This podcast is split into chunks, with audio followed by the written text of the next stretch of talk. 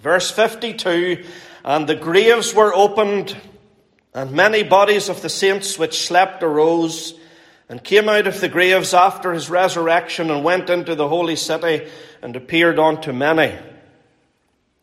What was it that caused the graves to open? I believe it was the voice of the Lord Jesus. Look at verse 50. Jesus, when he had cried again with a loud voice, when he had cried again with a loud voice, some people say, oh, it was the earthquake. That's the natural explanation for the graves being opened. I don't believe it. I believe it was the power of the voice of the Lord Jesus. If you want a psalm to read before bedtime tonight, you read Psalm 29. Talks all about the voice of the Lord. The voice of the Lord is powerful. The voice of the Lord is full of majesty. You know, it's a wonderful thing when any person hears the voice of the Lord, when you hear the voice of the Lord Jesus. How do you hear it? Well, there's people would you go to a charismatic church, they'll tell you, oh, you can hear an audible voice. And the Lord will tell you to do this and tell you to do that and tell you to do the other thing. It's like the it's like the woman who went to the man. She said, uh, "God told me to marry you." And the boy turned round and he said, "Well, God didn't tell me to marry you, so she wasn't bother." Folks, the Lord speaks to us through the Bible, through His Word. That's how we hear the voice of the Lord as we read it, as we study it on a Sunday evening, as we gather around it, like we're doing tonight. We hear the voice of the Lord, and it's wonderful. As He teaches us by His Spirit, as He talks to us.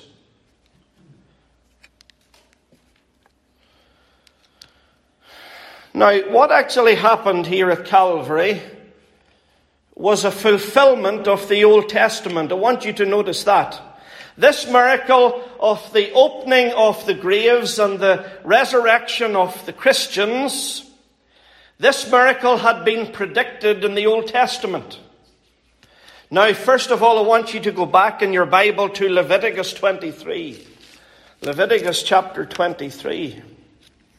We're going back to the feast of first fruits. We were talking earlier about the feast of Passover, but this is the feast of first fruits. In Luke, uh, I beg your pardon, Leviticus chapter 23.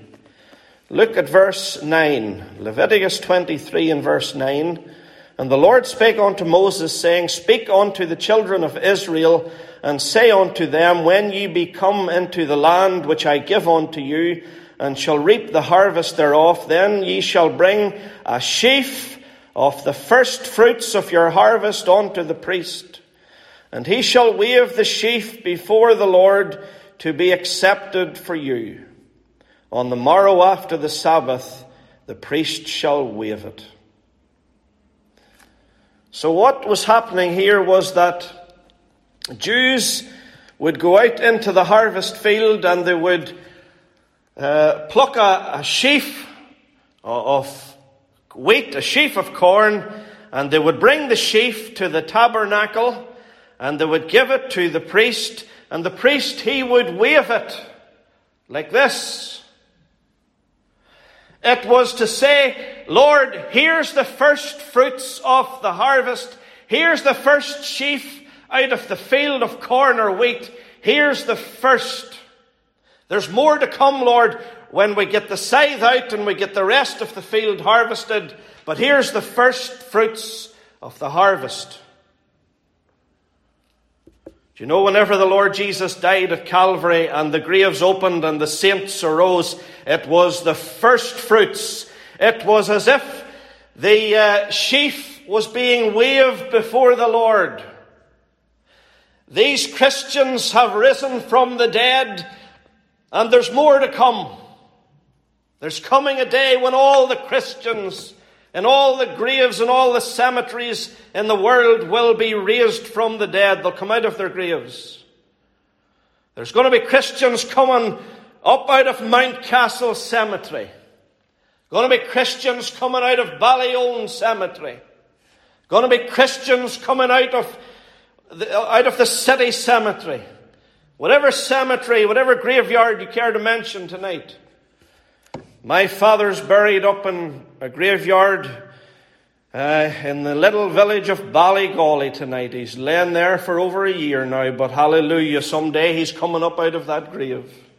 Your loved ones, some of you have lost loved ones last year. It was a difficult year for you. If that loved one was washed in the blood of the Lamb, they're not going to stay there. The harvest's going to be gathered in someday. Oh, the, the first fruits, the, the sheaf of the first fruits has been waved before the Lord, as it were, as Jesus died at Calvary. The graves opened, the saints arose. It was like the priest in Leviticus waving the sheaf before the Lord. I see what happened, folks, here in Matthew 27. This miracle, it had been predicted a long time before in the book of Leviticus, in the Pentateuch. Never think that the New Testament is a, is a book on its own. Its twin is the Old Testament. Now, here's another one Ezekiel 37. Ezekiel 37. Stay with me now. Concentrate. I know you're maybe tired.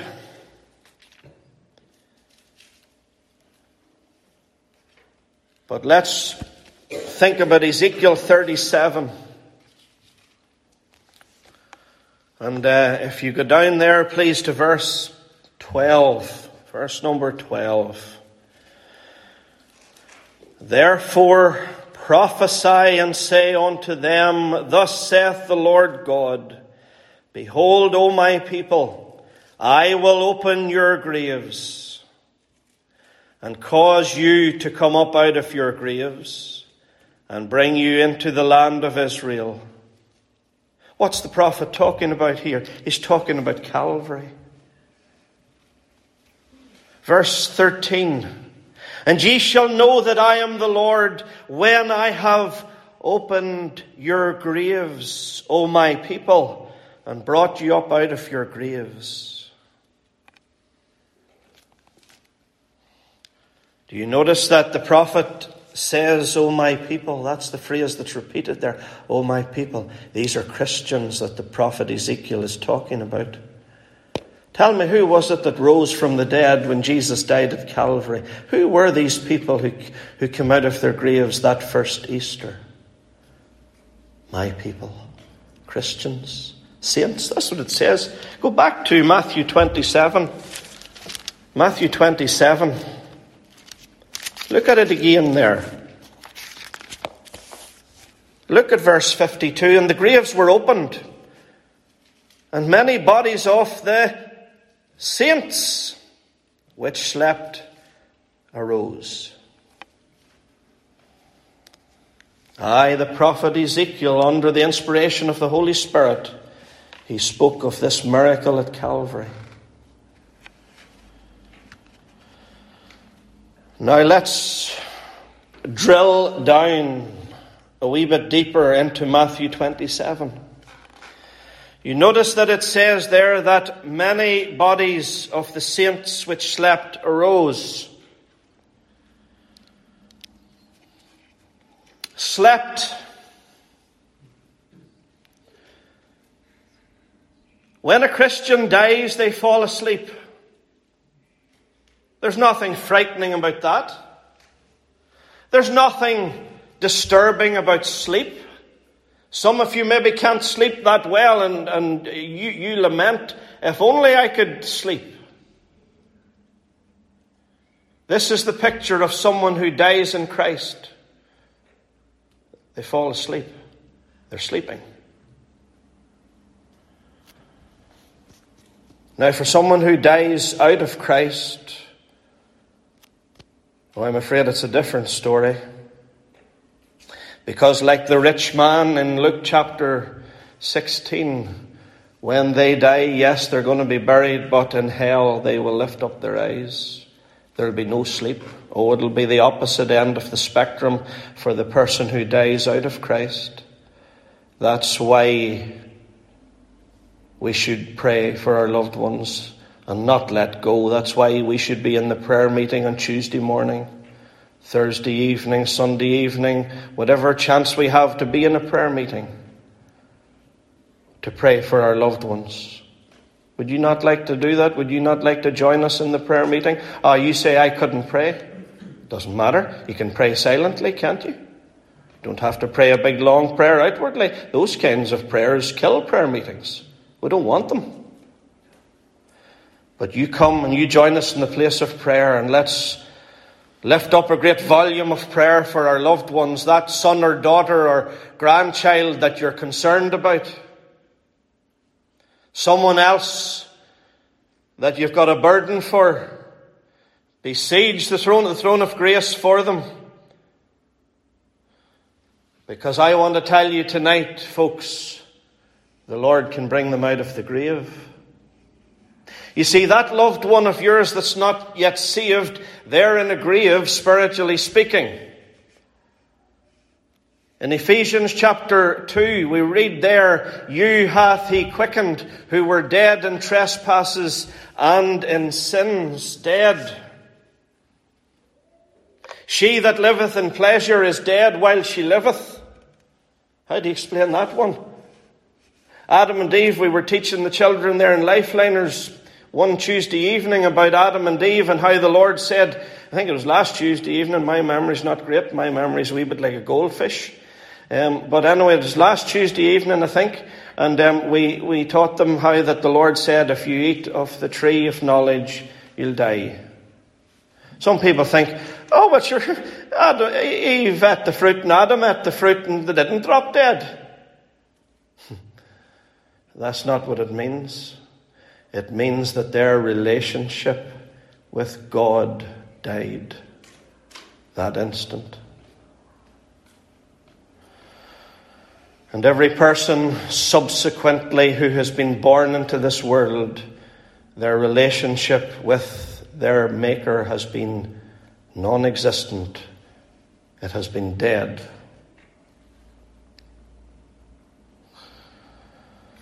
But the Lord Jesus Christ is able to bring the sinner out of their grave, out of spiritual death.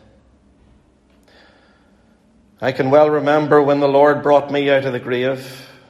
The 19th is this, actually this month, 1996. 19th of April, Sunday evening. Heard a faithful man preach the word that Sunday evening. There was no gimmicks, no entertainment, just normal service like this one tonight. But I went home and boy, there was a burden of conviction under me, on, on me. I was weighed down under it. And in my bedroom at home, the Lord brought me out of the grave.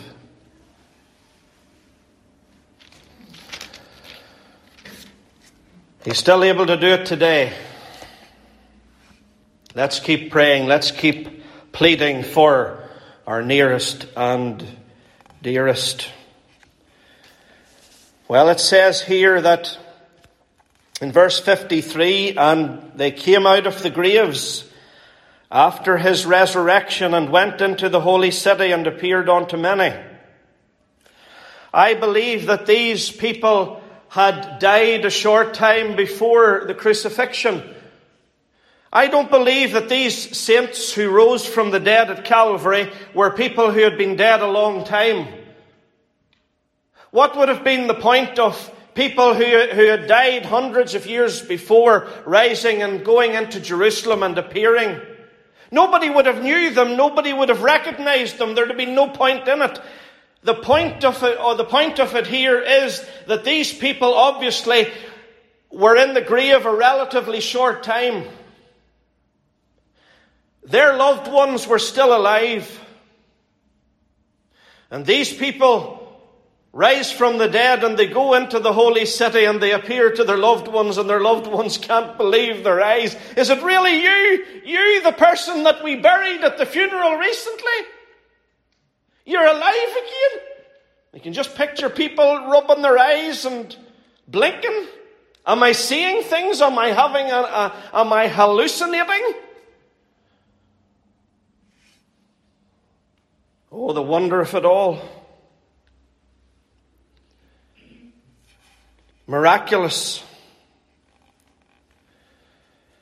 And it says that they went into the holy city, so obviously they were buried outside the city. The tombs, the graves here referred to, were outside the city. And so these people make their way into the city. Now, you, you, you have to get the, the chronology right here. You have to get the order right. When was it that these people miraculously rose from the dead? It was after the Lord Jesus had risen from the dead. Now, on Good Friday, that's when the graves were opened. Don't ask me to explain why it was that the Lord opened the graves on the Friday evening as his beloved son died. And then nobody came out of the graves until Sunday morning, the third day, until after Christ had risen from the dead. Don't ask me to explain it. Maybe the Lord will reveal it to us sometime. Maybe if you study and I study a wee bit more, maybe the Holy Spirit will teach us. But that's a secret thing. We just have to leave that with the Lord until He reveals it to us, the reason for it. But the reality is, it tells us here that they came out of the graves after His resurrection. After His resurrection. The Lord Jesus, He descended into the caverns of the dead. And He burst the bars of death as He went down and he released his saints from death. And on the first Easter Sunday, they came up out of the grave. They followed him out of the grave, out of their tombs. You see, Christ always has to go first, doesn't he? He must always come first. He must rise from the dead, and then his people after him. He's the first fruits. That's what he, uh, 1 Corinthians actually calls the Saviour. If you turn with me as we close to 1 Corinthians chapter 15. 1 Corinthians 15.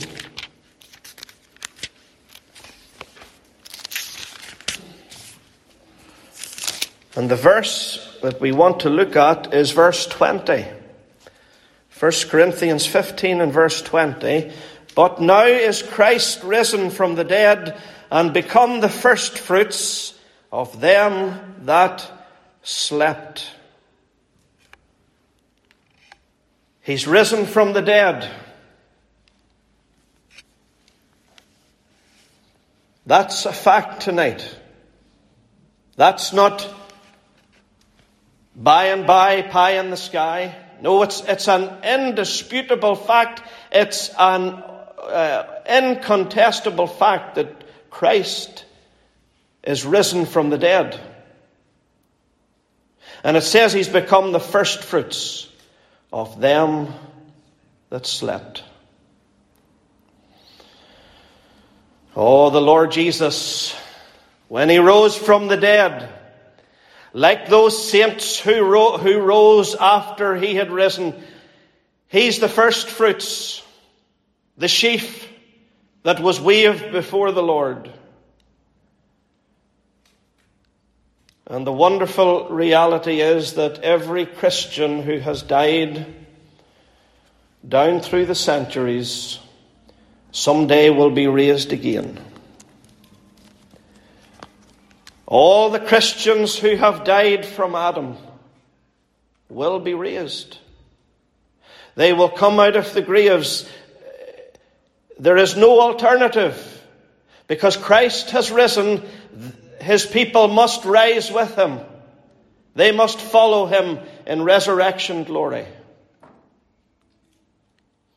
And of course, it's all going to kick off whenever the trumpet sounds and whenever he comes again? Are you looking forward to his coming? Tell me this are you disappointed that he hasn't come today already? When you went to your bed last night, did you go to bed with a heavy heart because Christ hadn't come back?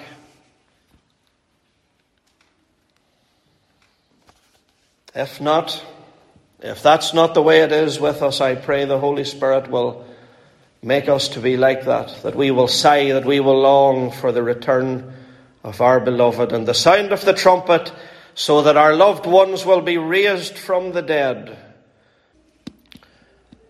But of course, those who died out of Christ will remain in their graves. Oh, they're going to stay there. The Bible tells us that they will be raised from their graves after the millennium, after the thousand year reign of Christ. We're coming to that in Revelation. And they will be raised to stand before Christ at the great white throne of judgment. A horrendous thought. Oh, it's terrible, isn't it? You say it's awful, it's not fair. How would a God of love put people through that? Send people to the lake of fire? Forever. Here's another question How would anybody in their right minds reject Jesus Christ? How would anybody in their right mind reject the gospel and reject what Christ has done, trample on his precious blood? I tell you, anyone who would trample on the precious shed blood of Christ deserves the lake of fire. Ah, you heard me right. That's what they deserve. God forbid that anybody in our Sunday evening or Sunday morning service should do that.